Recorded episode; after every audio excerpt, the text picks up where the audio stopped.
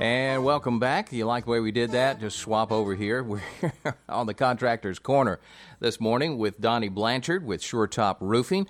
And if you've got questions about something, maybe you got a little leak somewhere, or you got something that has kind of befuddled you and you don't quite know how to do it, and maybe you need an expert or you need some advice on what's going on, and he's the guy to talk to. Donnie is, well, he's a general contractor. He does a lot of roofing. He does interior stuff. He does masonry. He does...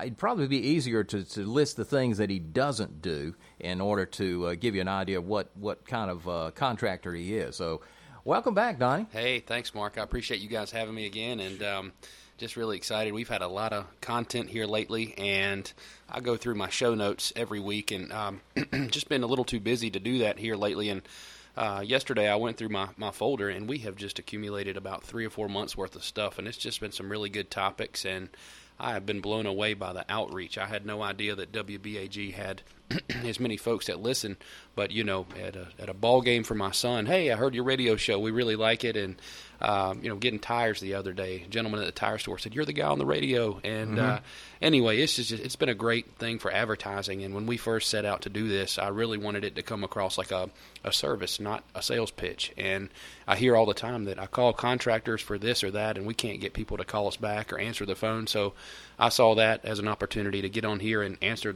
questions for folks who are having trouble with that, because I really enjoy talking about it. This lets me stretch my legs, so to speak. But wow. It's been great, and we have a lot of fun in here, I think, and everybody at the studio has just been wonderful. Well, we're glad to have you, and we're glad to, you know, it's almost like a public service that you're providing to the community. Yes, sir. And, you know, if somebody can tell me how to fix something that I've been trying to fix for I don't know how long, and, yeah, that's you can't always, you know, pop it up on a YouTube video. You know, you want somebody that has been there and done it and can kind of walk you through it a little bit. Absolutely. Yes, sir. So we really appreciate that. No problem. I was thinking about you last week. You need a nickname. I know Big O had Owen Campbell. I'm trying to think of what we can do for Mark. Actually, I do have a nickname, and it was a gentleman used to work here many years ago, Bob Fonrich, and he's since passed on. But Bob was just a force of nature in radio, and here in Alamance County and up in Rockingham County where I first met him, where I'm from.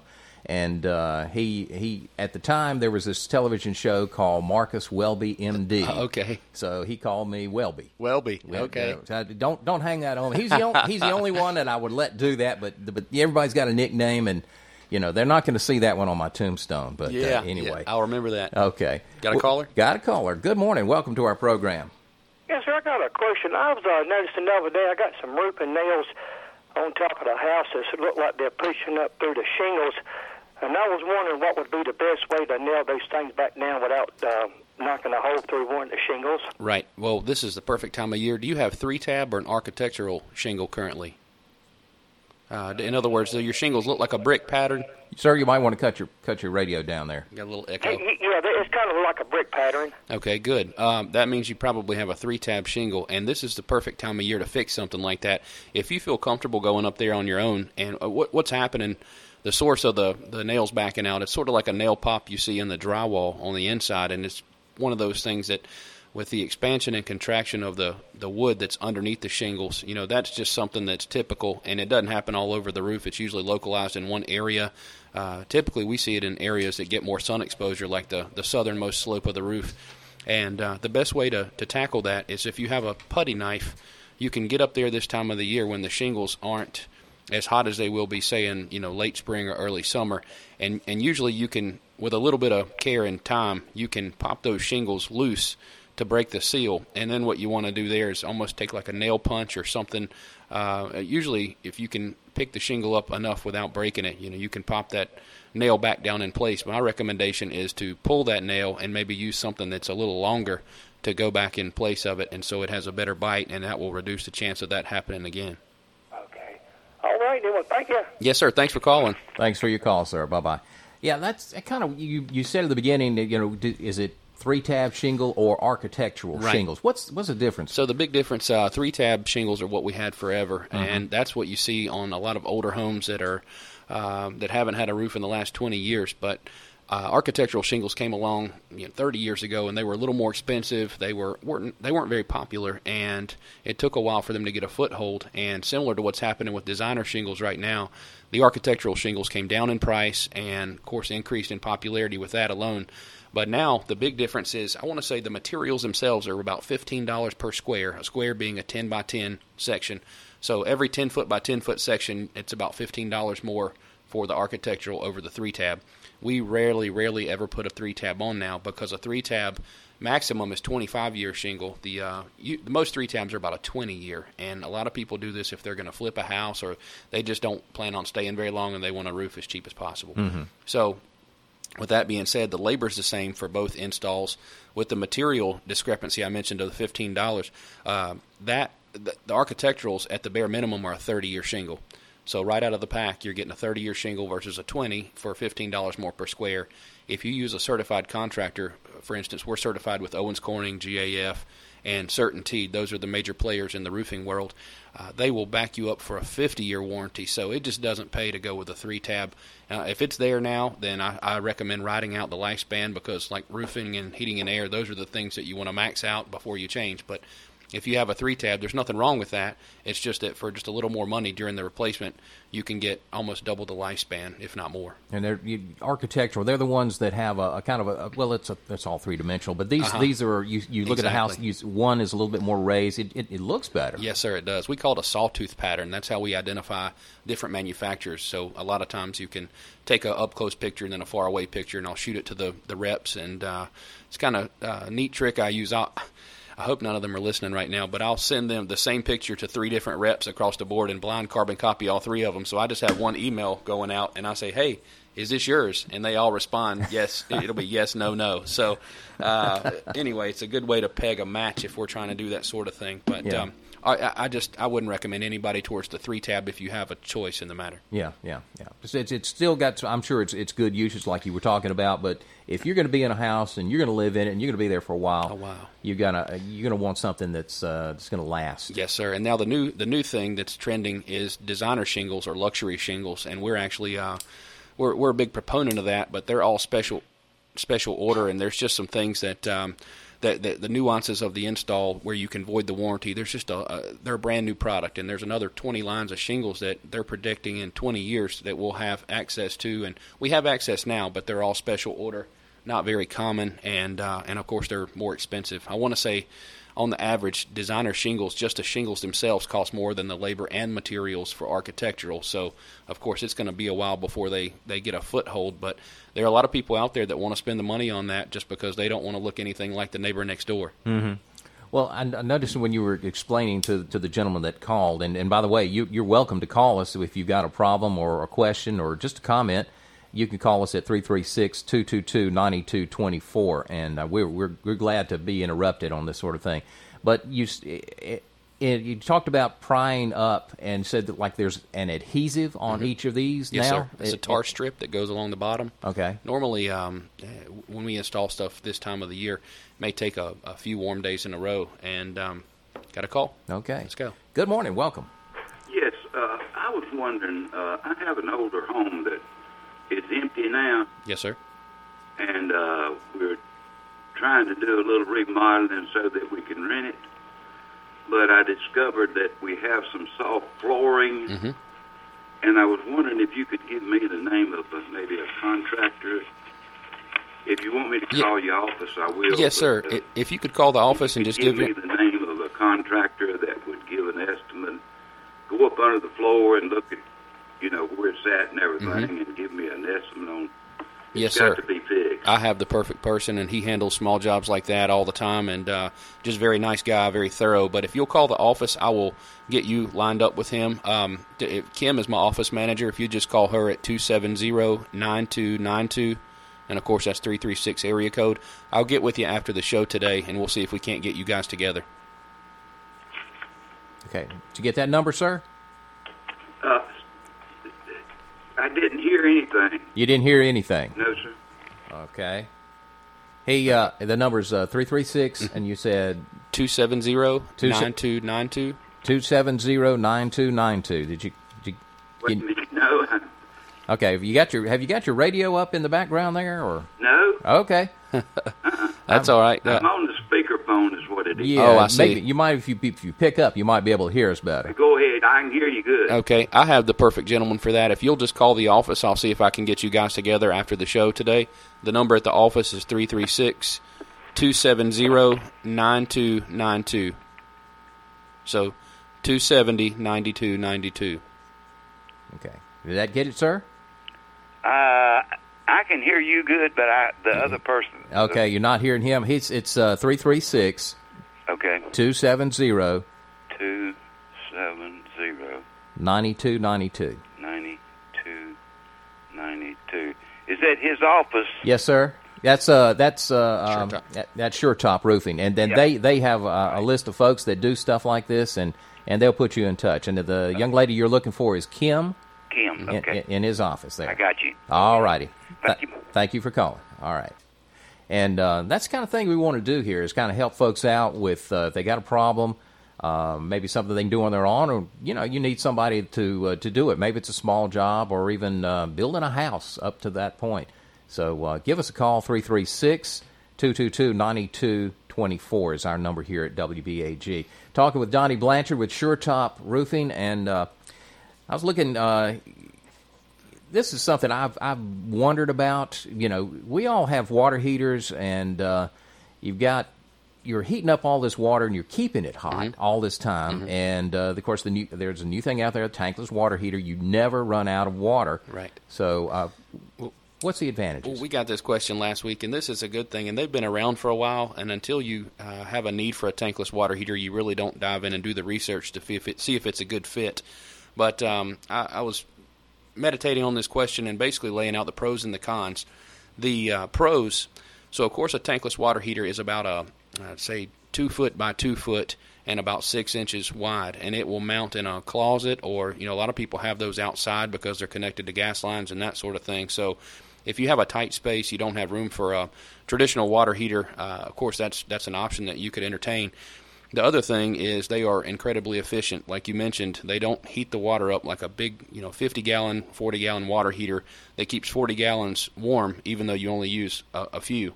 And so efficiency-wise, they're great. However, when I get to the cons, I'd say I'd lean away from these if you can help it. The other thing, they claim that there's a big savings there, but I have an electric water heater at my house, and I know we pay next to nothing for the hot water, and these things, they make an electric version of this, which is incredibly expensive and not very efficient, but for the most part, they all operate on natural gas or propane. So if you're in the country and you don't have the luxury of natural gas, have a call. Let's do it. Okay. Good morning. Welcome to our program. Yeah. I was listening a couple of weeks ago, and you was talking about chimney and leaking. Yes, ma'am. And I definitely have that problem, and I also have a small building that has a bad leak. And okay. I've called a couple of times your number and talked with someone, but nobody's ever got back with me. I understand. I really am desperate. Well, tell me your name, and I'll make sure that somebody gets in touch with you today. Okay, Betty Morris. Ma'am. Okay. My number is 264-8189. I have your information, Mrs. Morris, and I really appreciate you calling. I'll talk to you here shortly. Okay, thank you so much. Yes, ma'am. Thank you for calling. Mm-hmm. Bye-bye. Good morning. Welcome to our program. Hello. Okay, they gave up. Sorry. Yeah, don't give up on us. Keep ringing, and it might take us a moment because we're answering a call or stuff like that or trying to give an explanation. Mm-hmm. But we were talking about the tankless water heaters and the efficiency. And yes, sir. The pros, the efficiency, of course, they're very efficient if you have if they fit the need for your house. Of course, the savings, you may save $100, $200 a year, and I don't know that that's worth it in most cases. But let me get to the cons. The cons are so basically what I mentioned about the propane and the natural gas. If you have natural gas, it's tremendously cheaper than the propane.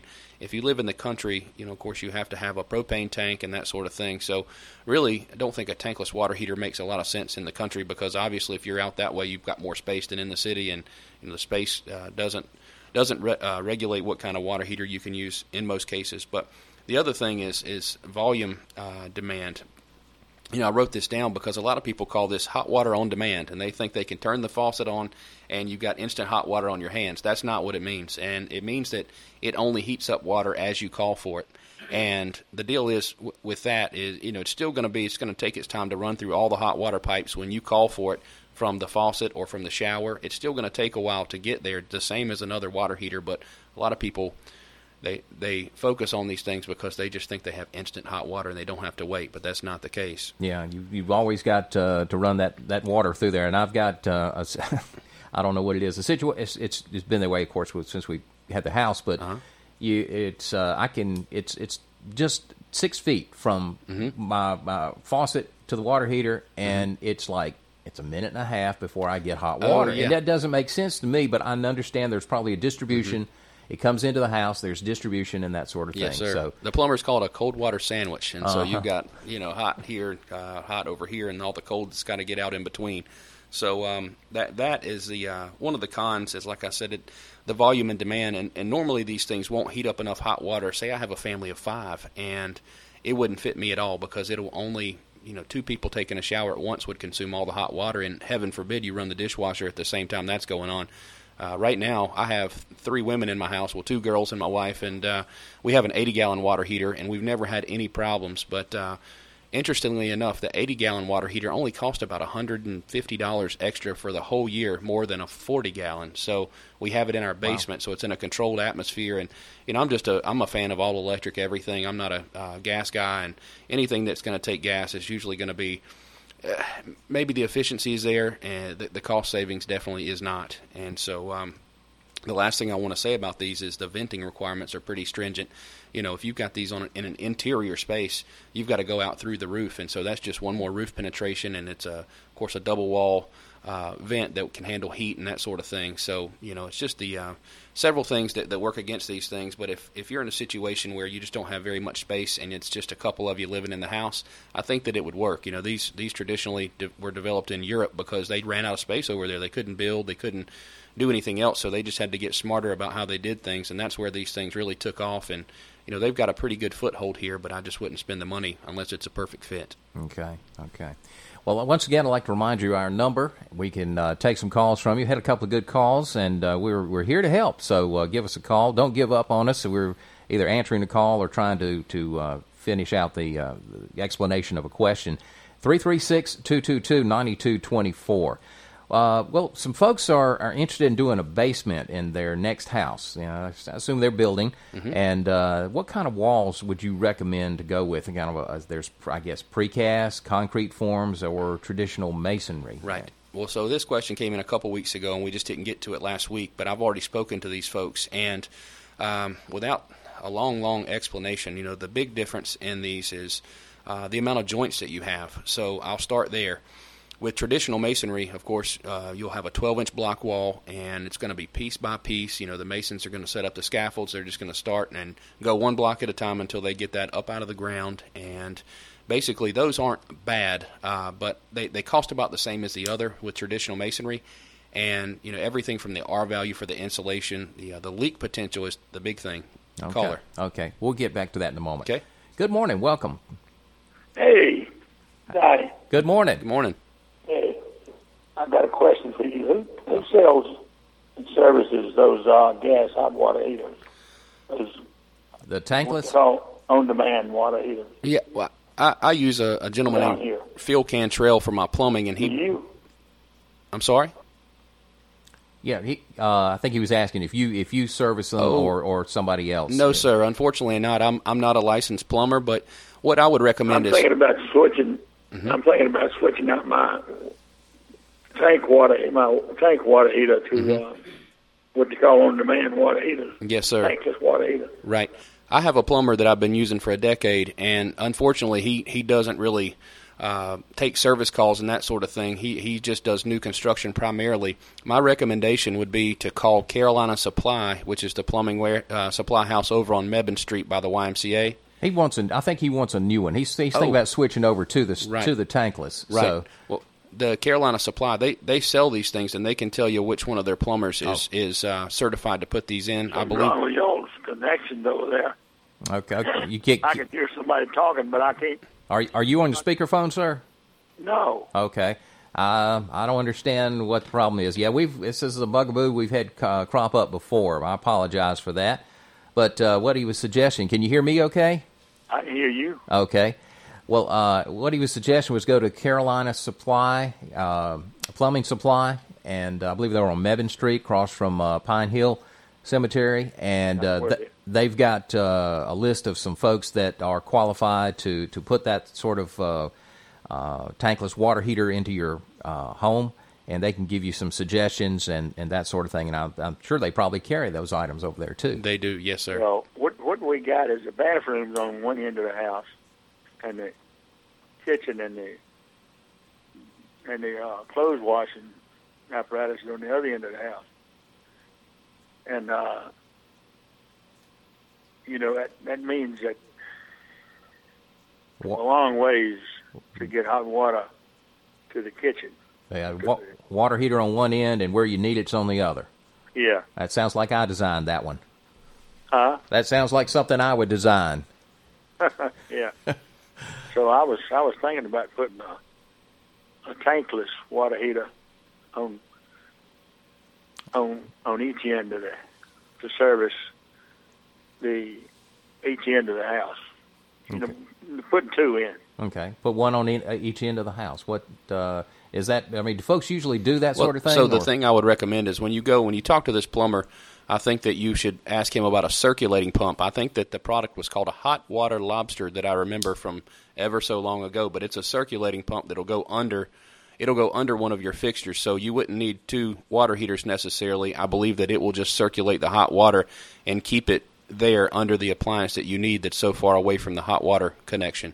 So it might save you some money, and you'd only need one water heater there. Well, but then you're back to using a tank-type water heater. Well, this would be the are you thinking about adding one or replacing what you have with a tankless or? Yeah, I'm thinking about replacing what I have with. Okay. Well, what he's suggesting is a tankless water heater that you could have on the one end of your house, and there's something he called a lobster that would keep it circulating under the appliances or the sink or the laundry room or whatever for your house. So that's something, and this is all new to me, but they would be able to tell you about that at the plumbing supply dealer there. Yeah. Okay. Well, I enjoyed the show. All right. Sir. Thanks for calling. Thank you, sir. Bye-bye. All right. Hey, you mentioned on the outreach. I wanted to put out there that we get these email questions, and the email address that I've been using is contractorcornerquestions@gmail.com. I also have a Facebook page for Contractor Corner that I post most of the stuff that we talk about, so I've just got some really good reads on there. If anybody's interested in connecting with me there, it's FB for Facebook, FB.me for me. /Contractor Corner. So fb.me /Contractor Corner. Jumping back on the masonry question, I'll try to go through this pretty quick. All right. We got a call here. We'll go ahead and take that call. Good morning. Welcome to our program. Hey, Mark. Yes, sir. This is your treasurer at Crime Stoppers. I've got one of those circulating hot water pumps under the house. Uh-huh. All it is, it's just an impeller that circulates the water through the lines, and it works good. Okay. Is that the lobster, I think he said? It's probably a different brand. All I know is a circulating pump. Okay. Yes, sir. That's the same principle. It's just got an impeller in the pump, that's all. It just circulates the water around. Very simple concept. You're right. There's no charge for that. I'll let you go for that. No charge. I know I'll have to pay for that somewhere down the road. Okay. Oh, you probably will in the next meeting. All right. Well, I will see you there then.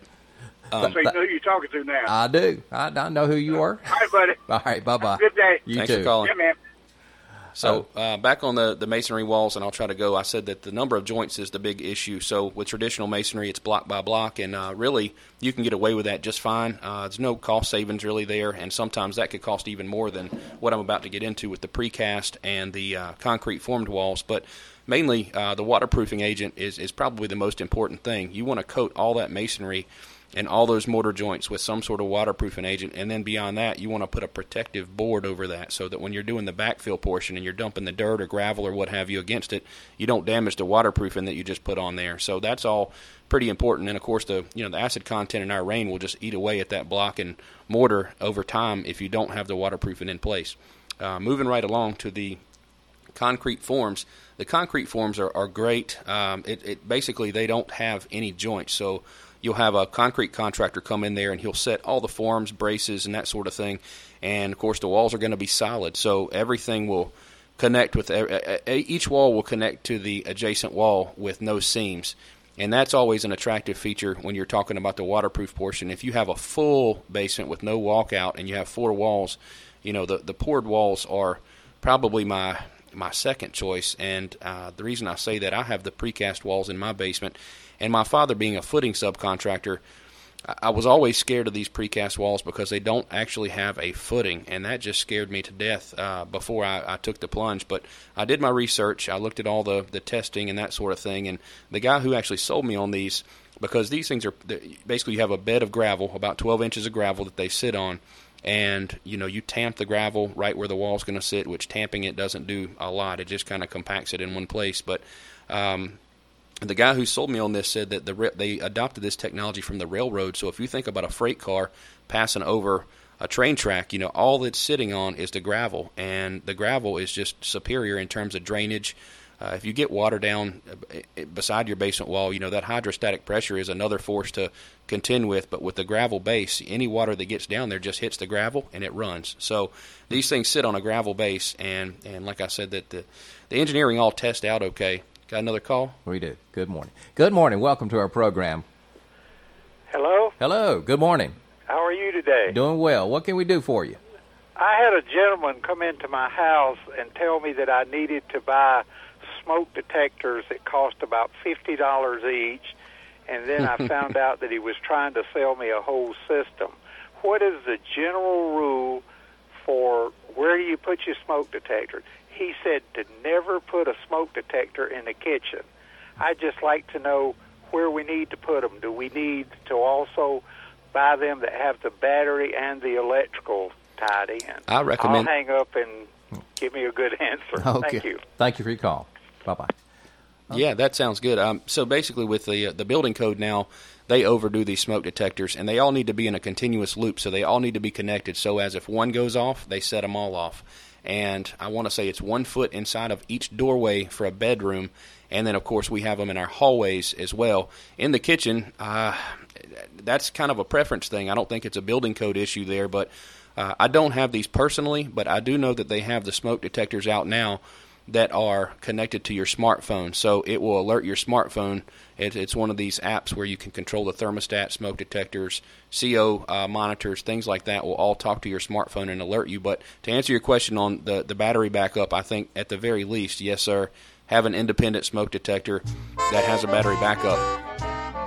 That's all the time we have today for Contractors Corner with Donnie Blanchard. Join Donnie next Wednesday morning at 11:30 as he answers questions for home fix-up projects with handy hints and workshop tips. All presented by Sure Top Roofing, 537 Huffman Mill Road, Burlington.